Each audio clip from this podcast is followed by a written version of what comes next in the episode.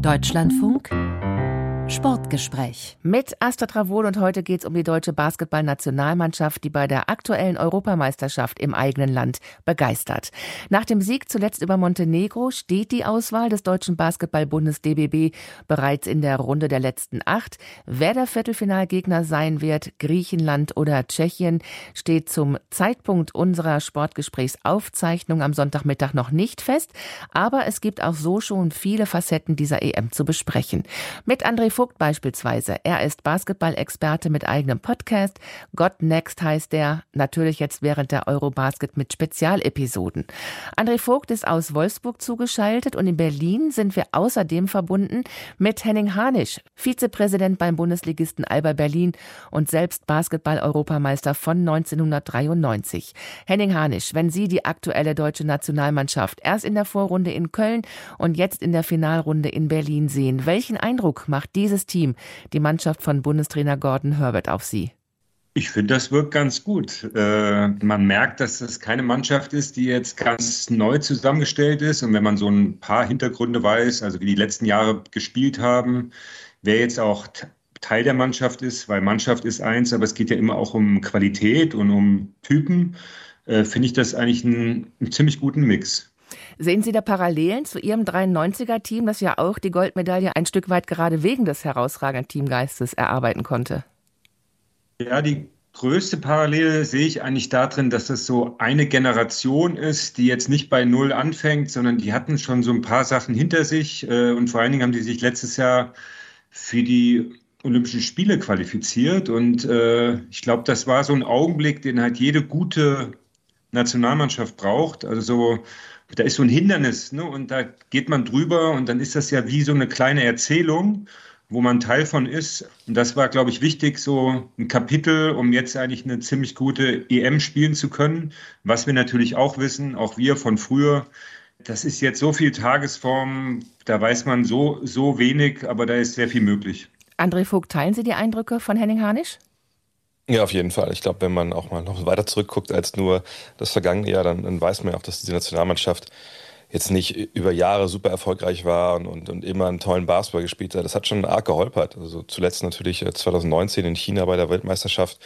Und ähm, ich gebe Herrn Hadisch da recht, das vergangenes Jahr, diese Quali, man muss sich ja qualifizieren, in Split bei einem Turnier, erstmal für die äh, Endrunde dann in, in Tokio. Das war, glaube ich, sehr wichtig äh, für diese Truppe. Und ich hatte das Glück, mit dem Audolo zu sprechen nach diesem Double-Overtime-Sieg gegen, gegen Litauen, der auch meinte, naja, wir haben ja auch, wir kennen uns ja mittlerweile, wir wissen, wie wir Basketball spielen. Dann gibt es natürlich noch, auch diesen Block von Alba Berlin äh, und noch mit Franz Wagner, zum Beispiel jemand, der bei Alba auch ausgebildet wurde. Und die Jungs kennen sich auch aus einem ne Vereinstagesgeschäft. Und das sieht man. Das sieht man, wie sie spielen, das sieht man, wie sie zusammen spielen, denn man muss ja auch klar sagen, wenn man bei so einer Nationalmannschaft ist, man hat ja nicht monatelang Zeit, um sich auf eine Playoff-Serie oder auf Finalserien vorzubereiten. Das muss alles sehr komprimiert, sehr schnell gehen. Und wenn du dich dann kennst und wenn du gern zusammen bist und zusammen Basketball spielst, und ich glaube, all diese drei Sachen treffen auf diesen Kader zu, dann kannst du auch Erfolg haben. Aber ähm, Herr Hansch hat natürlich auch recht.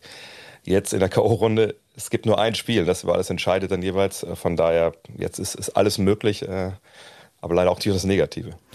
Auch in vorangegangenen Jahren hatte die DBB-Auswahl ja beispielsweise starke NBA-Profis mit in den eigenen Reihen. Ähm, Dirk Nowitzki, Dennis Schröder. Und trotzdem hatte man das Gefühl von außen, dass diese NBA-Profis sich nicht so gut in das Team einfügen konnten und integrieren konnten, nicht so zusammenwachsen konnten wie jetzt die drei NBA-Stars, die aktuell mit auf dem Parkett sind. Woran liegt das? Hm, ich weiß nicht, ob es immer so an den NBA-Profis festmachen würde. Ähm, das ist natürlich immer so eine schöne Erzählung. Ah, guck mal, da kommen die Stars und jetzt klappt es irgendwie nicht. Aber wenn man zum Beispiel auf, auf Dirk bezieht, äh, Dirk Nowitzki hat sich ja viele, viele Sommer äh, committed, äh, hat gesagt, ich spiele bei der Nationalmannschaft, ich opfer meinen Sommer trotz der, der langen NBA-Saison. Und das hat ja stellenweise gerade so Anfang des Jahrtausends extrem gut funktioniert. Ne? Man hat äh, Weltmeisterschaftsbronze gewonnen in Indianapolis damals. Man hat äh, Vize-Europameistertitel in, in Belgrad gewonnen 2005. Ähm, dass es danach ein paar schmalere Jahre gab, unter anderem aber auch mit einer Olympia-Qualifikation, was ja auch ganz lange nicht passiert war, äh, 2008. Das hat ja nichts damit zu tun, dass man jetzt irgendwie äh, äh, ja, mit, dem, mit dem Dirk nicht spielen konnte oder dass irgendwie äh, der, der Star dahin kam, das hat nicht geklappt. Das war einfach damals da, das Tatsache schuld, dass Dirk natürlich auch älter wurde, ähm, dass viele Spieler ne, aus diesen, diesen frühen Jahren 2000 auch aufgehört hatten. Äh, und danach mit Dennis Schröder war es so, klar, Dennis Schröder war jemand, der erstmal diese, diese Rolle, glaube ich, erstmal lernen musste, ne, wie er in der Nationalmannschaft am besten funktioniert mit Spielern, die eben nicht in der NBA sind. Er war auch sehr jung, als ihm da diese Führungsrolle 2015 übergeben wurde von Dirk bei der letzten Europameisterschaft, die wir zumindest eine Vorrunde in, in, in Deutschland hatten. Und ich glaube, bei ihm brauchte es eine gewisse Zeit, einen gewissen Reifungsprozess. Und jetzt haben wir eben Spieler wie Franz Wagner, wo Dennis Schröder natürlich genau erkennt, Mensch, der ist auf meinem Level, der, der ist in der NBA, der bringt da auch Leistung. Und ich glaube, bei ihm hat sich einiges getan, auch vom, vom Selbstverständnis, wie er sich als Leader da sieht in dieser Mannschaft. Aber die Mannschaft ist einfach auch von der Qualität her besser geworden. Und das geht jetzt Hand in Hand. Und ich, gesagt, ich zucke immer so ein bisschen zusammen, wenn, wenn oft behauptet wird, naja, vielleicht wäre man sogar ohne NBA-Stars besser dran oder so, weil das ist halt Blödsinn. Und äh, Herr Hansch hat es ja auch schon gesagt, du brauchst diese individuelle Qualität, aber sie muss im Team funktionieren. Und, und das sehen wir gerade und darüber sollten wir uns, glaube ich, am besten freuen. Ja, Sie haben Dennis Schröder angesprochen, Henning Harnisch, auch dazu nochmal die Entwicklung, die der Aufbauspieler genommen hat, wie teamdienlich er jetzt spielt gerade, teilweise Traumpässe auf äh, Daniel Theiss spielt, auf Maudolo, auf andere, auf Franz Wagner, er ist gerade auch angesprochen worden, der NBA-Profi. Das ist ein anderer Dennis Schröder, als wie wir ihn in vorangegangenen Jahren gesehen haben. Macht das seine Erfahrung im Ausland, die ihn so hat reifen lassen? Ich bin jetzt kein Experte. Heutzutage ist ja jeder Experte und äh, André Vogt ist ja wirklich ein Experte, aber ich sehe das von sehr weit draußen. Äh, ich finde, das ist ein total ungewöhnlicher Spieler. Also ich glaube, Deutschland hatte noch nie so einen Spieler, der so ein äh, ja, spezielles, wie sagt man, Game hat. Also eine Art und Weise zu spielen fürs allerhöchste Niveau. Und man muss, glaube ich, immer sozusagen, was André gerade auch meinte, unterscheiden, wie jemand einen Weg gehen kann in der NBA, bis er irgendwann eine Rolle kriegt oder ein Star wird ist etwas ganz anderes, um zurückzukommen damit in den europäischen Basketball. Es ist ein anderes Spiel und es ist auch ein anderes Miteinander. Und ich glaube, das war ein langer Gewöhnungsprozess und ich glaube auch teilweise, na, schmerzhaft ist jetzt zu groß, aber es war nicht alles einfach. Und ich finde, äh, in diesem Jahr wirkt das eigentlich so, dass es gut zusammenpasst. Da ist so eine Chemie, die es vorher so nicht gab, weil ich finde das Thema auch so interessant. Also wenn ein Spieler aus welchem Land auch immer in der NBA landet und da irgendwas macht oder gar nicht spielt, äh, ist der nicht automatisch ein Spieler, der jedem europäischen Team hilft. Da gibt es halt Unterschiede. Und ich glaube, was André oder Herr Vogt sagt, ähm, Sie Franz dürfen sich ruhig duzen, ist okay. Ja, Franz Wagner ist da, glaube ich, ein total wichtiger Schlüssel. Muss man aufpassen, dass man den nicht überlädt mit, mit allem, aber der sorgt dafür so eine Balance in dem Spiel, einfach durch seine Präsenz, sehr überragend, ne? wie jemand mit 21 Jahren. Der wirkt wie so der perfekte Basketballer und ähm, so, der pendelt das ein bisschen aus. Äh, klar ist dann auch ein Maudolo wichtig, der für mich eigentlich der beste deutsche Spieler ist generell. Aber da ist so ein Miteinander gerade, dass das alles gut funktioniert. Äh, und ich glaube und hoffe auch, dass das für Dennis Schröder eine gute Erfahrung ist und dass ihm, ihm selber das auch hilft in seiner weiteren sportlichen Karriere, weil sowas ist, ist ja auch was. Ne? Gerade als Aufbauspieler ähm, ein Spiel lenken hat so unterschiedliche Phasen. Und ich glaube, äh, das wirkt gerade sehr, sehr stimmig. Hm.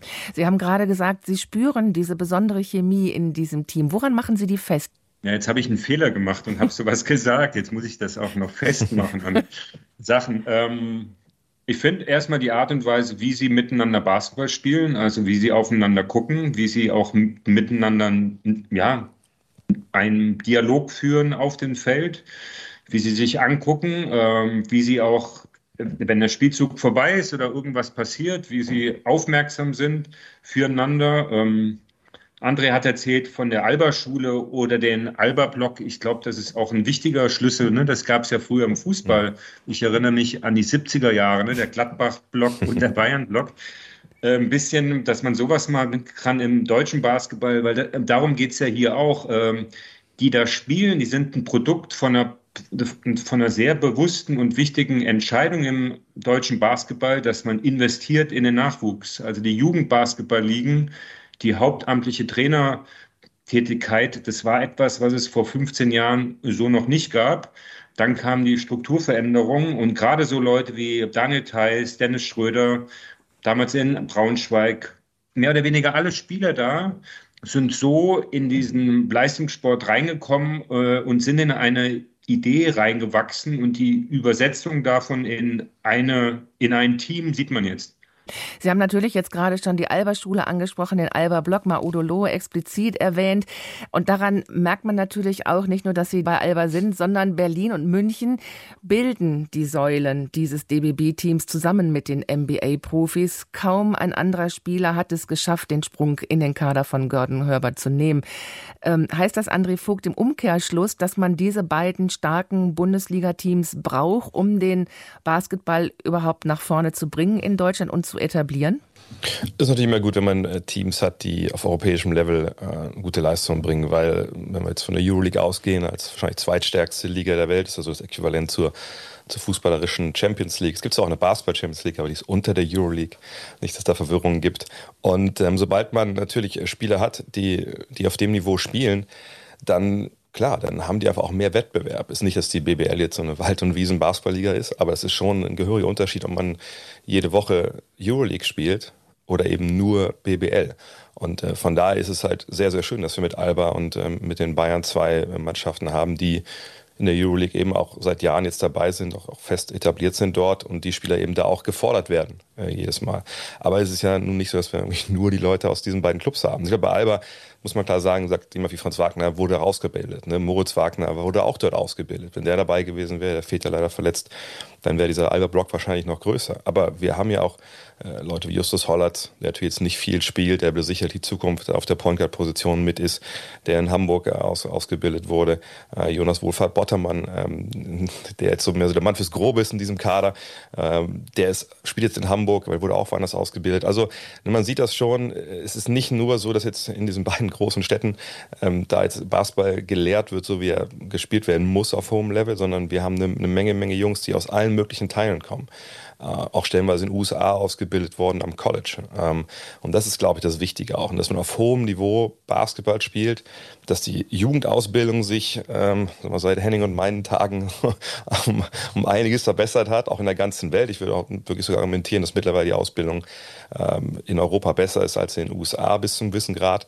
Ähm, das zeigt sich jetzt. Ne? Es sind so viele Spieler auf NBA-Niveau äh, und das würde auch jemand wie Maudolo zum Beispiel einschließen. Hm. Darf ich da äh, einmal einhaken? Warum glauben ja. Sie oder warum sagen Sie, dass tatsächlich die Ausbildung, die Nachwuchsausbildung besser in Europa ist als in den USA? In den USA ist es so, dass ähm, der große Treiber ähm, das, das natürlich, das ist ja das Brasilien im Basketball. Also jeder, mhm. der irgendwie einen Ausländer-Spot zu besetzen hat, guckt erstmal nach USA. Ähm, und äh, der große Treiber dort ist ja eben so diese, diese wirklich kranke Auslese, die ja schon am Kindesbeinen beginnt. Also es gibt ja da kein Vereinssystem. Heißt, wenn du Sport betreiben willst, äh, und Basketball ist ja einer von den dreieinhalb großen, die sie da haben, dann musst du das in der Schule eigentlich spielen.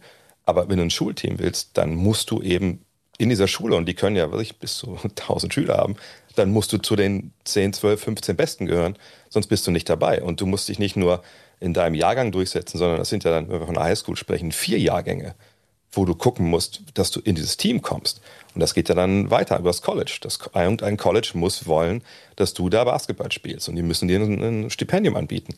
Und dann muss es gut genug sein, dass die NBA dich will. Also es ist wirklich, es ist ein harter, harter Auslöseprozess, wo natürlich auch viele wahrscheinlich schon unterwegs verloren gehen, die vielleicht gar nicht so schlecht wären, wenn sie nochmal eine Chance bekommen würden.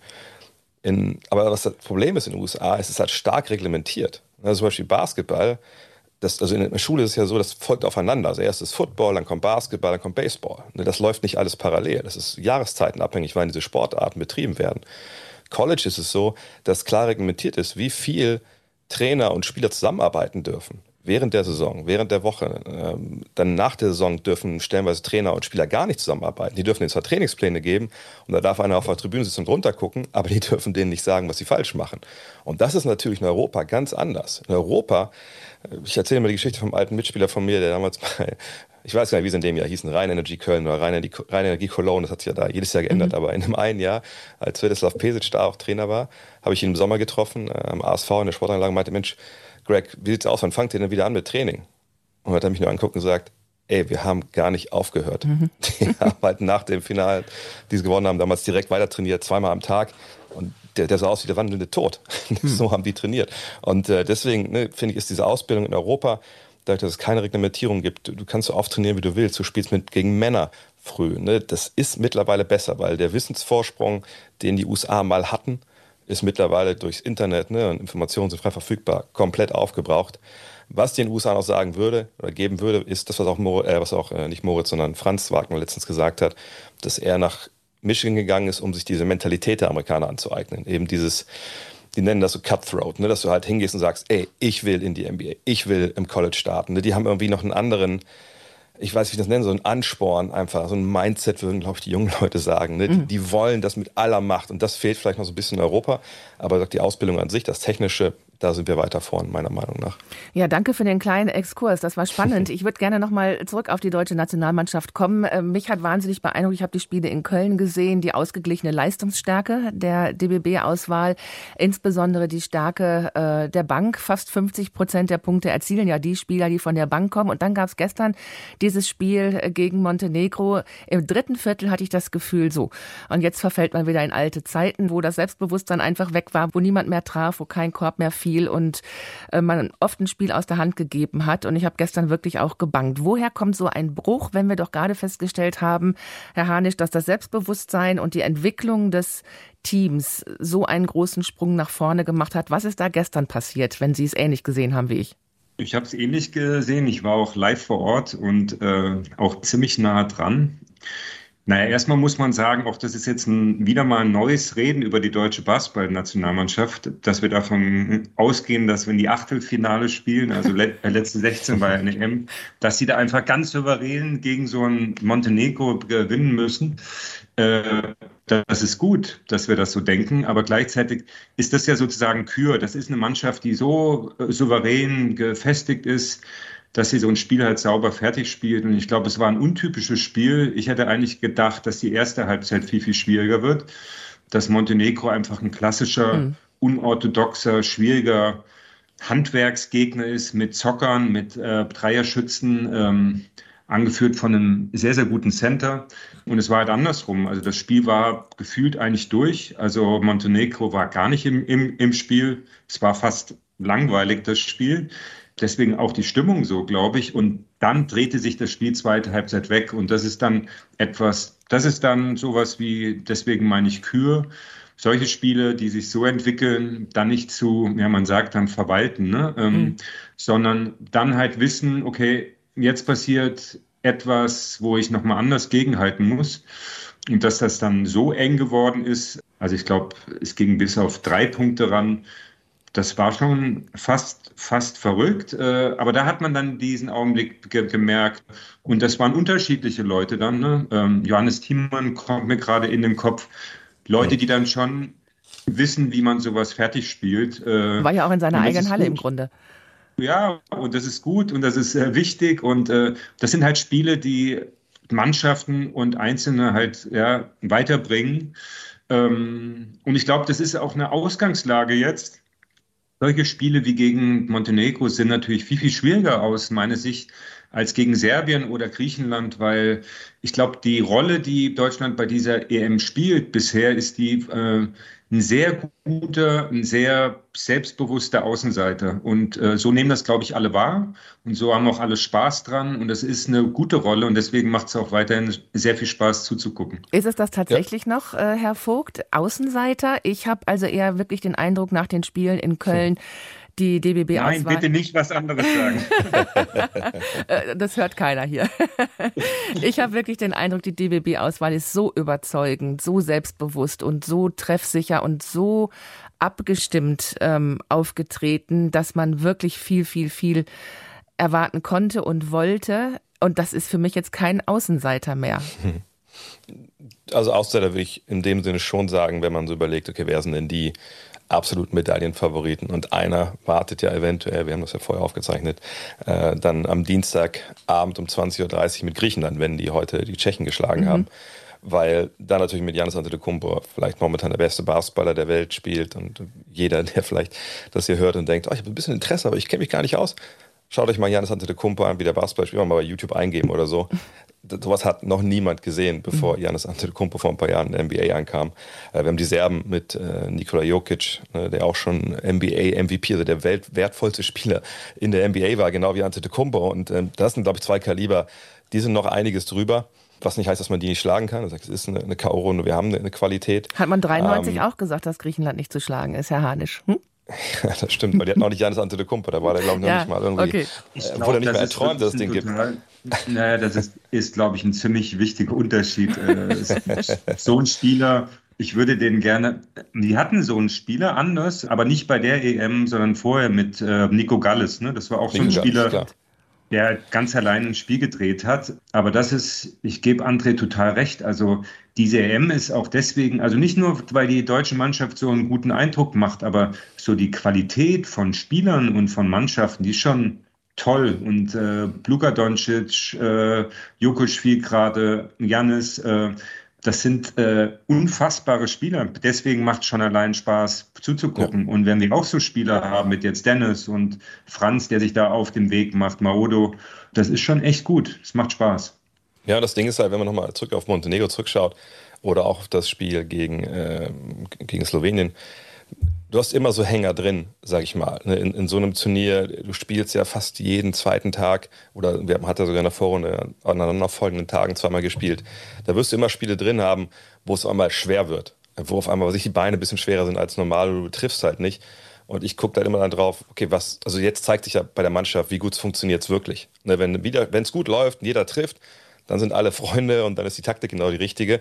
Aber sobald mal irgendwann irgendwie, Henning hat es auch schon gesagt, wenn so ein bisschen ein Hindernis kommt, also nutzt du das Hindernis, ne, also spielst du drumherum oder verzweifelst du daran? Und das haben wir gegen Slowenien gesehen, dass man in der zweiten Halbzeit einfach echt viel, viel besser gespielt ist in der ersten, ne, diesen Druck der Slowen abgefedert hat. Und jetzt bei Montenegro war es so, die haben ja in der ersten Halbzeit genau das gemacht, was alle erwartet haben. Eben auch diesen Druck gegeben, den sie aber längst nicht so am Ball entfachen können, wie das äh, die Slowenen zum Beispiel können. Und dann war das einfache Spiel. Und dann es hören bestimmt ein paar Bezirksliga-Basketball dazu. In der zweiten Halbzeit haben die einfach eine Raumdeckung gespielt. So, mhm. das so zwei, drei Winke-Winke-Zone. Und man hat einfach nicht getroffen. So, und dass man dann aber trotzdem die Nerven behalten hat und gesagt hat, okay, wir haben jetzt gewisse Räume sind da, gewisse Räume sind zu. Wie lösen wir das jetzt? Lass uns ruhig bleiben. Es gab viele Huddles, also man hat sich zusammengestellt. Ne? Das sieht man öfter bei den, bei den Unterbrechungen, dass sich das Team zusammenholt selbst kurz bespricht, was sie machen wollen.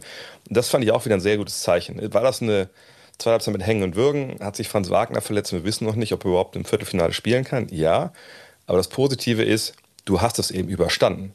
Und du bist darauf vorbereitet das nächste Mal. Und das ist eine Menge wert. Ob es dazu reicht, an Griechenland wahrscheinlich zu schlagen, das werden wir sehen. Aber das war für mich im Endeffekt trotzdem was Positives gestern, dass man dieses knappe Spiel am Ende doch noch dann recht sicher gewonnen hat. Wer ist denn für Sie beide der Top-Favorit aus internationaler Sicht gesehen? Immerhin, Deutschland hat es unter die besten acht geschafft, aber äh, viele aus der Gruppe A, nämlich ähm, Slowenien und die, Frankreich, sind ja auch äh, schon weiter. Spanien, vier weitere kommen noch. Wer sind denn die Top-Favoriten für Sie, Herr Hanisch, bei dieser EM? Ich sage eigentlich dann immer Serbien, weil Serbien ist. Äh, Serbien hat, glaube ich, auch einen guten Trainer und äh, Nee, die haben schon, die haben schon klasse Leute, die haben, haben eine Tiefe und die wissen, wie man so ein ähm, Turnier spielt. Das stimmt, haargenau. Das ist so, das geht so schnell, dicht auf dicht. Und äh, wie schafft man es, dass man dann so schlechte Phasen ausgleichen kann? Und da brauchst du halt taffe, gute Leute, erfahrene Leute auch. Und ich finde, da ist Serbien ziemlich gut au aufgestellt. Mit Svetislav Pesic in alter Verbundenheit. Herr Vogt, schließen Sie sich an? Ja, ich habe auch vor dem Turnier gesagt, dass ich Serbien als Favoriten okay. sehe. Allerdings ist es natürlich so, sie haben den wahrscheinlich ein bisschen schwereren Weg. Also ich will jetzt Deutschland nicht mhm. schlechter machen, als sie sind, aber in Griechenland gegen Deutschland und dann wahrscheinlich, denke ich mal, ich weiß nicht, Finnland, Kroatien spielen ja auch noch, aber Spanien eventuell im Halbfinale trifft, dann ist das auch kein leichter Weg, aber so nehmen wir mal an, dass Slowenien es ins Halbfinale schafft, dann muss Serbien erstmal gegen Italien gewinnen, dann gegen Frankreich, dann gegen Luka Doncic und Slowenien. Das ist schon, schon ein harter Weg. Aber jetzt ist, glaube ich, sind die Pausen auch äh, lang genug. Hm. Und äh, Serbien hat einfach alles, was man braucht. Von daher will ich auch mit Svetislav Besic gehen. Weil gerade das Stichwort auch Italien gefallen ist, fällt mir ein, dass ich überrascht war, wie wenig Zuspruch, auch selbst wenn die italienische Mannschaft in Mailand gespielt hat, da war. Ähm, was, warum schwappt da der Basketballfunke überhaupt nicht über? Diese EM-Vorrunde lief ja in Tiflis, Mailand, Prag und Köln. Und Köln hat mit 18.000 Fans in der Arena sicherlich eine ganz besondere Stimmung erzeugt. Aber ist das auch Ihre Wahrnehmung, dass die anderen drei Spielorte da eher sehr zurückhaltend waren? Und jetzt auch ja die Berliner Herr Hanisch gestern Abend, als sie in der Halle waren, sind noch nicht so ganz auf Touren gekommen. Ich kann wenig sagen zu der Situation in äh, Mailand. Ähm, das ist aber immer eine Frage, wie schafft man es bei einem Großereignis, dass die Leute dahin gehen? Und idealerweise, dass die Leute nicht nur bei den Spielen zu, äh, zugucken der Heimmannschaft, sondern ähm, generell, dass da eine Freude ist an dem Sport. Ähm, in Berlin war das schon alles gut. Ich glaube, äh, Köln ausnahmsweise hat Köln mal, gerade im Basketball, die Latte richtig hochgelegt. Also ich finde das jetzt schon ein Phänomen, also es ist äh, ein kulturelles Phänomen. Also wer kann das erklären, warum da 18.000 Leute reingehen und äh, Deutschland gucken? Das sind ja nicht alles Vereinsbasketballerinnen. Äh, das müssen ja ganz unterschiedliche Leute sein. Und gerade dann genau das im Verhältnis zu einem anderen Land, also Italien ist ein klassisches Basketballland, mhm. anders als äh, Deutschland, dass es da nicht funktioniert. Woran liegt das? Also das ist ja sehr spannend.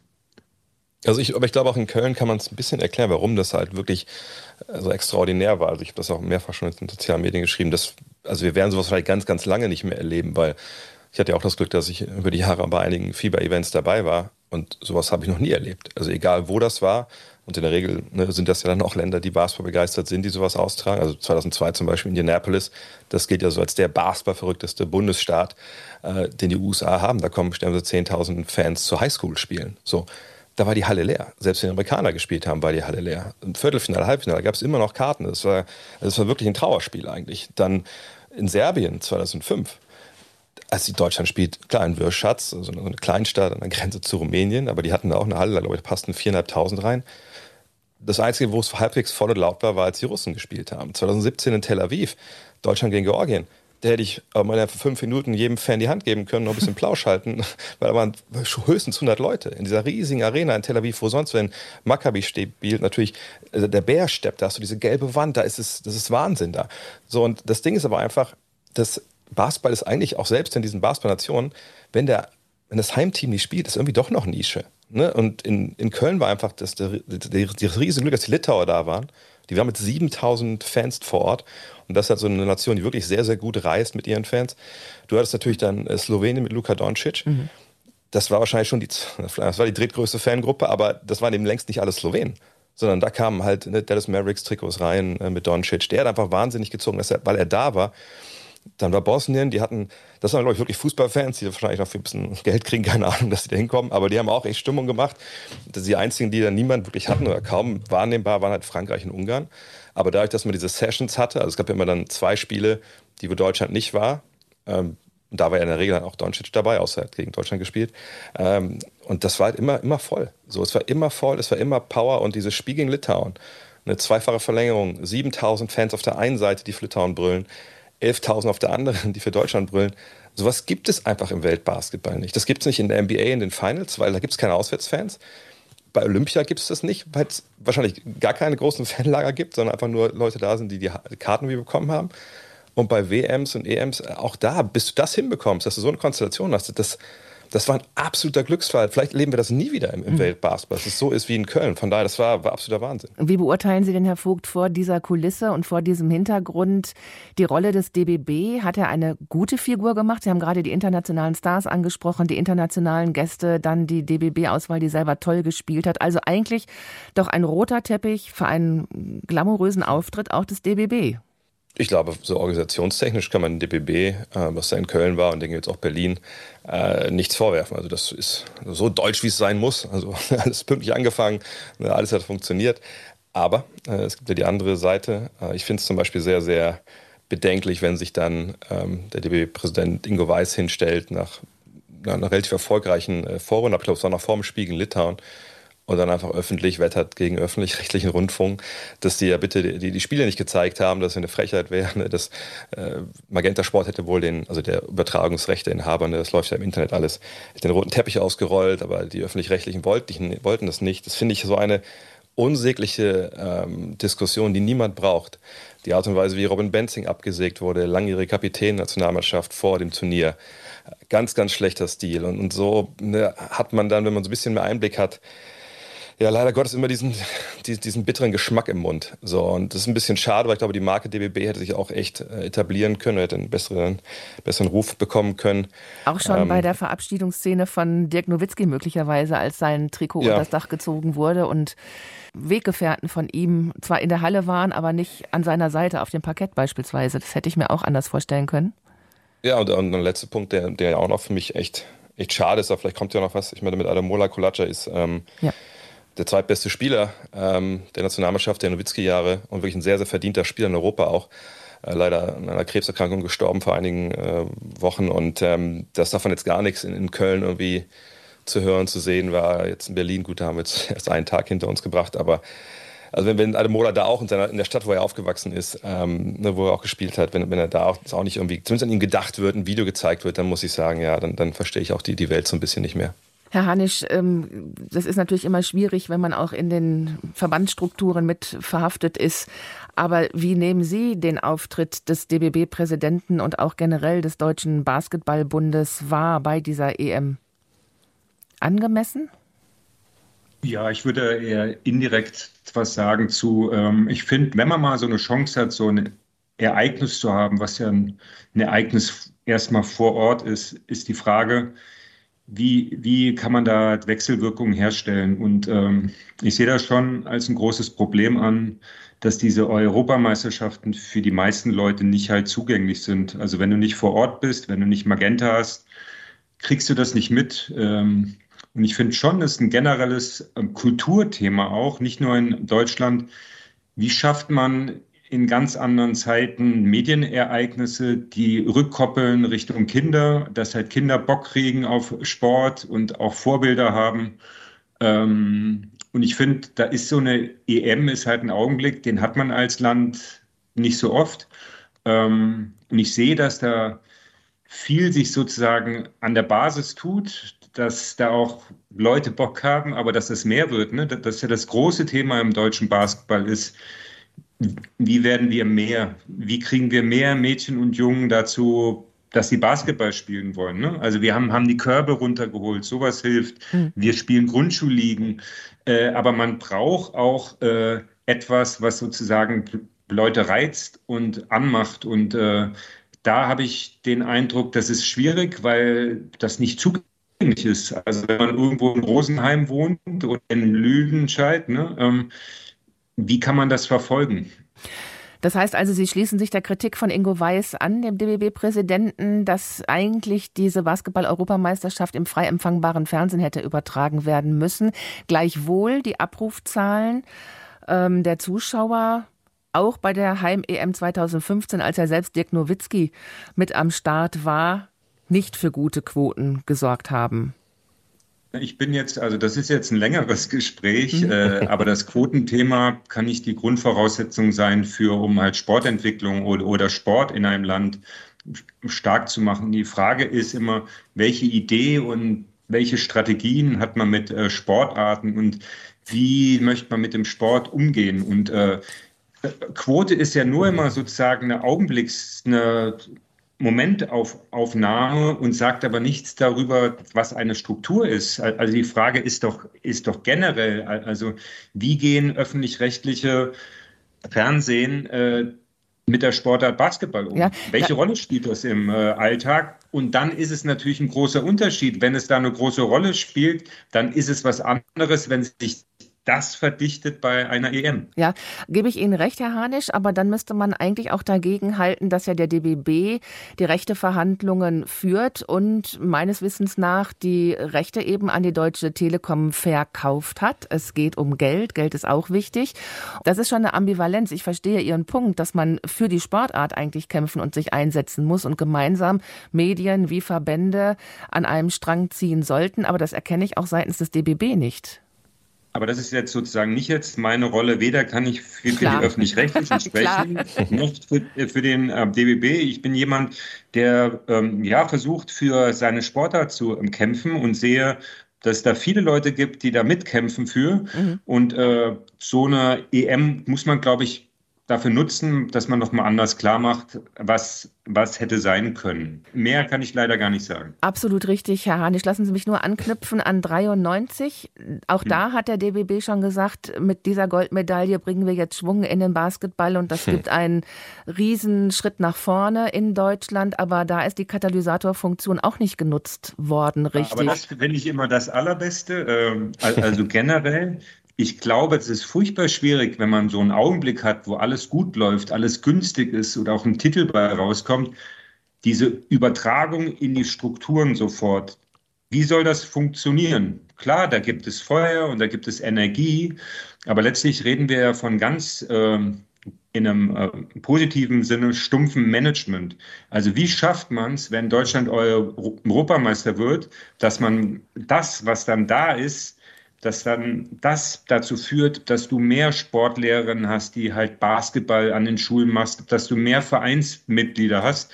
Äh, und das geht nicht einfach so, indem man das überträgt. Das ist eine Frage von Strukturen, aber vor allen Dingen Leuten. Also man braucht dann mehr Leute, pfiffige Leute, Leute, die halt Bock haben, aber auch was anschieben können anders entwickelt sich, glaube ich, eine Sportart nicht jenseits von Basketball. Hat das große Glück gehabt, dass in den 90er Jahren Streetball kam.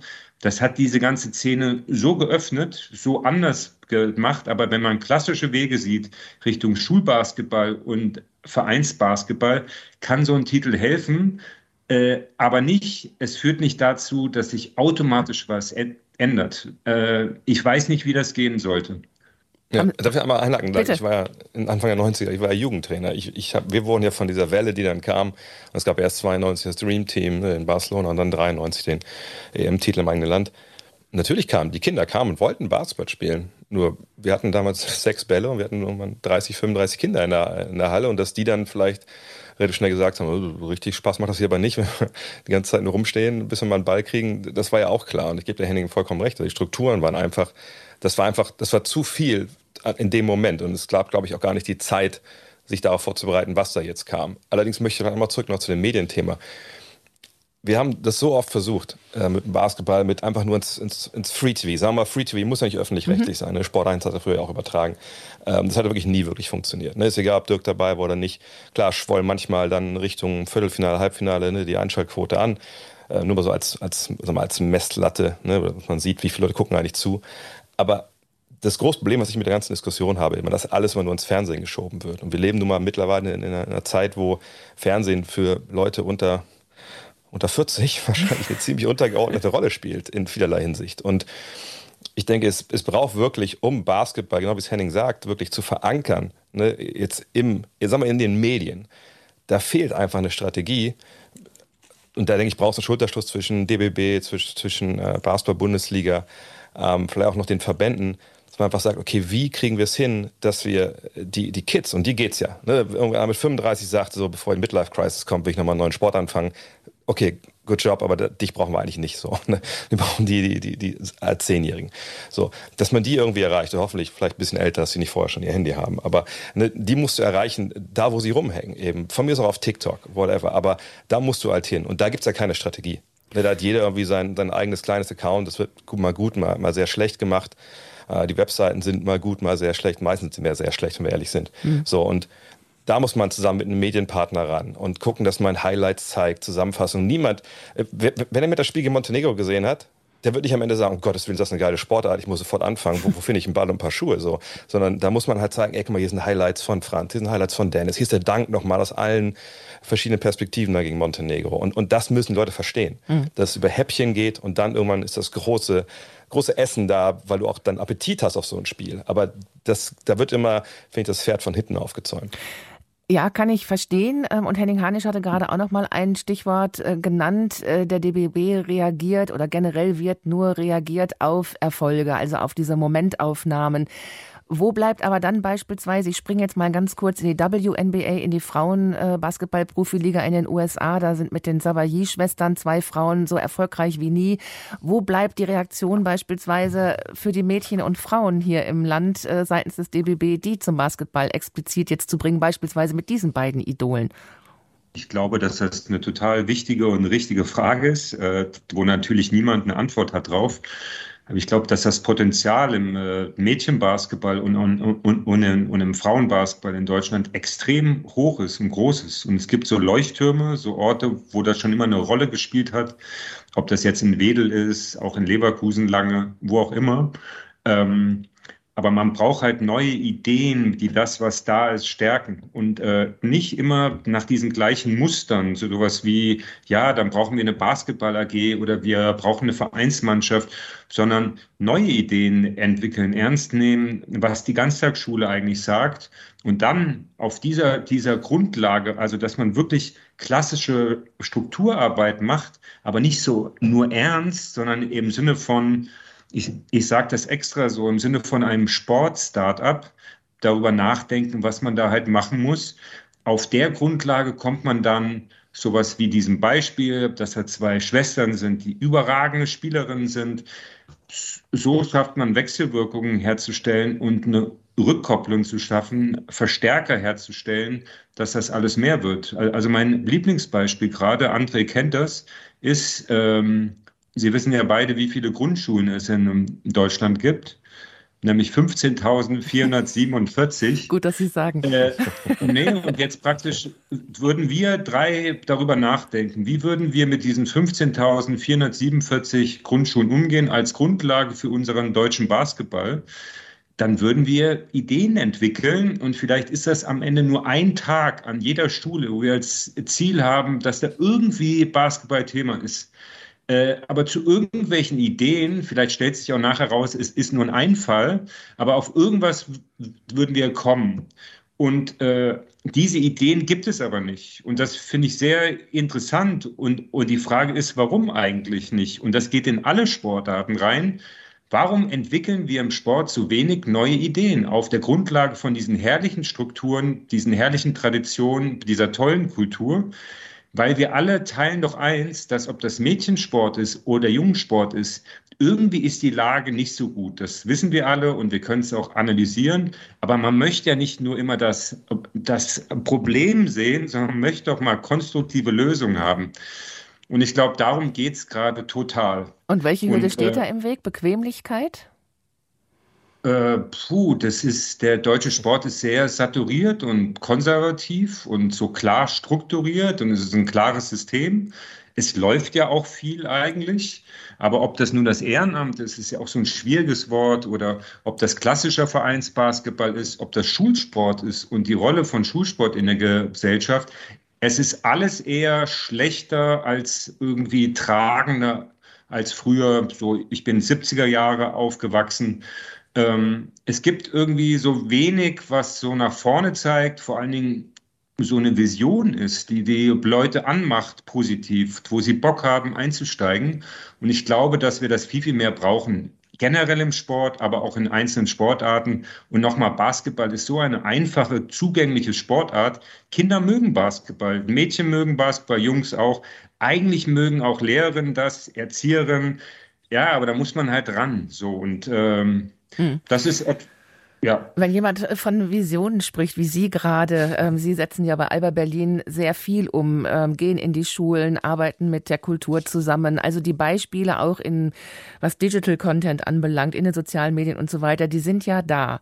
Ähm, und auch die Erfolge können Sie mit Sicherheit aufweisen. Aber dann höre ich oft auf Funktionärsebene als allererstes den Ruf nach Fördergeldern und einer Implementierung so eines politischen Auftrags. Also wer schiebt da welche Verantwortung vor sich her? Herr Vogt, vielleicht mögen Sie da auch nochmal mit einsteigen. Da ist natürlich, Henning viel, viel näher dran, was diese ganzen Strukturen angeht. Aber was, was den Eindruck, den ich immer habe, ist, äh, wenn es um Sportstrukturen geht, und ich kriege das natürlich eher dann oft auf den äh, sagen wir professionelleren Leveln mit in Deutschland. Ich, ich glaube, dass viele Entscheider ähm, genau diesen alten verkrusteten Strukturen denken, traditionelle Fördergelder etc. pp. Und eigentlich nicht diesen Transfer hinbekommen und nicht verstehen, dass die Welt um den deutschen Sport herum, um diesen Vereinssport, der, der eine tolle Institution ist, dass sie sich geändert hat in den letzten 30 Jahren.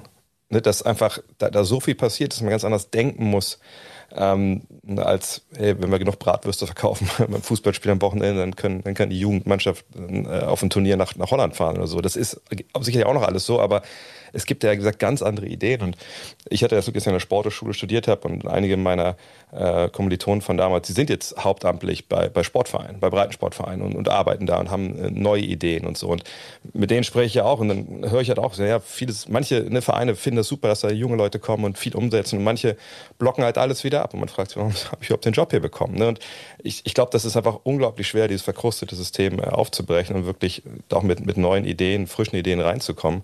Aber wie sage ich mal, ich glaube, diesen Kampf, den, den kämpft Henning ja viel, viel stärker und länger und, und härter, als ich das jemals getan habe. Von daher ist das wahrscheinlich eher sein Thema. Es ist mein Thema und ich mag das sehr, weil natürlich äh, passiert ja sehr viel, ähm, nicht automatisch, aber ich kann das jetzt so sagen, weil ich eigentlich denke, okay, die Lösungen sind relativ simpel.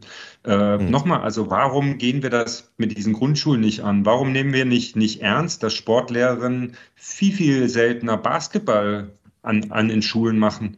Ähm, und ich glaube, es ist immer schwierig, dann so was Großes drüber zu denken oder das aus diesem politischen von oben herab zu denken, sondern das ist halt eine klassische Graswurzelarbeit. Und ich glaube, man muss vieles eher denken als so eine warme ja, Bewegung, ja, wo was unten losgeht, zündet, Leute miteinander äh, verbindet. Und äh, ich glaube, dann bewegt sich schnell sehr, sehr viel. Und ich glaube, dann müssen wir halt Techniken finden, wie, wie, wie man das besser erzählt, dass halt andere Leute einsteigen können.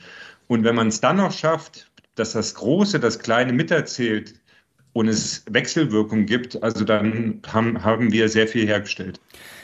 Jetzt sind wir schon fast am Ende unseres Sportgesprächs. Ich möchte aber diese Situation jetzt gerade noch einmal nutzen, wenn wir appellieren an Zusammenarbeit, an neue Strukturen, an ein Miteinander und sehen auf der anderen Seite, ich komme jetzt zum Stichwort Schiedsrichterleistung bei dieser EM, dass es noch nicht mal gelingt, zwischen dem Basketball-Weltverband FIBA und der Euroleague sich so abzustimmen, dass die besten Schiedsrichter bei einer Europameisterschaft pfeifen, sondern, Herr Vogt, Sie korrigieren mich bestimmt, ähm, so im Streit miteinander liegen, dass die einen nicht bei den anderen, bei den Events der anderen pfeifen dürfen und wir jetzt an dieser Position feststellen, feststellen, dass bei der Europameisterschaft eben nicht die Besten der besten Schiedsrichter mit am Start sind und teilweise ja in der Vorrunde extrem überfordert waren, dann ist das doch das beste Beispiel dafür, dass Personen der Entwicklung des Sports auch im Weg stehen. Ja, aber ich glaube, das ist ja in jedem Sport so. Also ich glaube, da, da gibt es ja ganz andere Sportverbände, wo man, glaube ich, ganz abendfüllend über, über Personen sprechen kann, die dem Sport vielleicht nicht unbedingt gut tun. Äh, Im Basketball ist es auf jeden Fall so, das ist, das eine sehr, sehr unschöne Situation seit, weiß nicht, was jetzt fünf, sechs Jahren, glaube ich, gefühlt eine Ewigkeit auf jeden Fall haben, dass ähm, die Fieber und eben die Euroleague so über Kreuz liegen, äh, weil die FIBA irgendwann entschieden hat, ey, wir machen nicht alle Nationalmannschaftsfenster und Quali und so äh, im Sommer, wie es lange, lange war, sondern wir wollen das auch während der Saison machen wo im Endeffekt äh, ja also auch Fußball und alle anderen auch machen. So ähm, war eine Entscheidung, die natürlich bei der Euroleague nicht gut ankam. Und die Euroleague hat dann gesagt, ja gut, ihr könnt ja gerne Fenster machen, nur genau in den Fenstern haben wir auch gleich Doppelspieltage und unsere Spieler können nicht kommen. Also heißt, ne, alle Spieler aus der NBA schon sowieso nicht, weil die kümmern sich ja überhaupt gar nicht darum, was die FIBA will. Äh, aber auch alle Euroleague-Spieler spielen nicht bei der Nationalmannschaft mit. So, und das ist natürlich ein riesiges Problem. Man stellt sich mal vor, es würde im Fußball passieren, dass Champions League-Spieler nicht zur Nationalmannschaft fahren. Das würde einen Aufstand geben in ganz Europa. Das, das haben wir aber gerade Basketball. Und die Fieber, um, sage ich mal, dann äh, den, äh, den Fieber-Schiedsrichter, also äh, den Juli-Schiedsrichter, ich weiß nicht, warum es auf den Rücken aufträgt, aber ne, um den als auszuwischen, sagt man, na gut, ihr pfeift ja auch nicht unsere Quali-Fenster, dann pfeift ihr aber auch nicht bei der Endmaßnahme bei den großen Turnieren. Und das hat sich jetzt stellenweise gerecht, sage ich mal, weil es ein paar, ja, gar nicht mal so kleine Fehlentscheidungen und äh, Regelprobleme natürlich vor allem beim Spiel Litauen gegen Deutschland in Köln gab. Aber man muss auch sagen, ich hatte das Glück, dass mit Benny Barton, einem langgedienten äh, Bundesliga-Schiedsrichter, der auch Euroleague und Fieber gepfiffen hat, äh, in meinem Podcast gesprochen habe vor ein paar Tagen und der auch meinte, ja, es sind natürlich keine Blinden, die da auftreten, sondern die haben sich auch hochgearbeitet im Fieber in den Fieberturnieren und so, dass sie da jetzt pfeifen dürfen. Ähm, aber es sind halt nicht, nicht die allerbesten. Und man sieht die Defizite. Ähm, gestern, Gott sei Dank, war das alles, glaube ich, okay. Ähm, aber das ist eine sehr, sehr unschöne Situation und zeigt eben, dass äh, oftmals so gesunder Menschenverstand, aber das ist ja nicht im Sport und nicht im Basketball, die haben das ja nicht exklusiv. Wenn sobald Geld ins Spiel kommt, ja, dann schaltet man genau das eben aus, den, den Menschenverstand, den gesunden sagt André Vogt, der Basketball-Experte und Basketball-Podcaster, am Ende dieses Sportgesprächs anlässlich der Basketball-Heimeuropameisterschaft zunächst in Köln und dann in Berlin. Wir haben diskutiert zusammen mit Henning Harnisch, Vizepräsident von Alba Berlin und selbst Basketball-Europameister aus dem Jahr 1993. Vielen Dank an Sie beide. Mein Name ist Astrid Ravol und auch dieses Sportgespräch gibt es natürlich in der Deutschlandfunk Audiothek.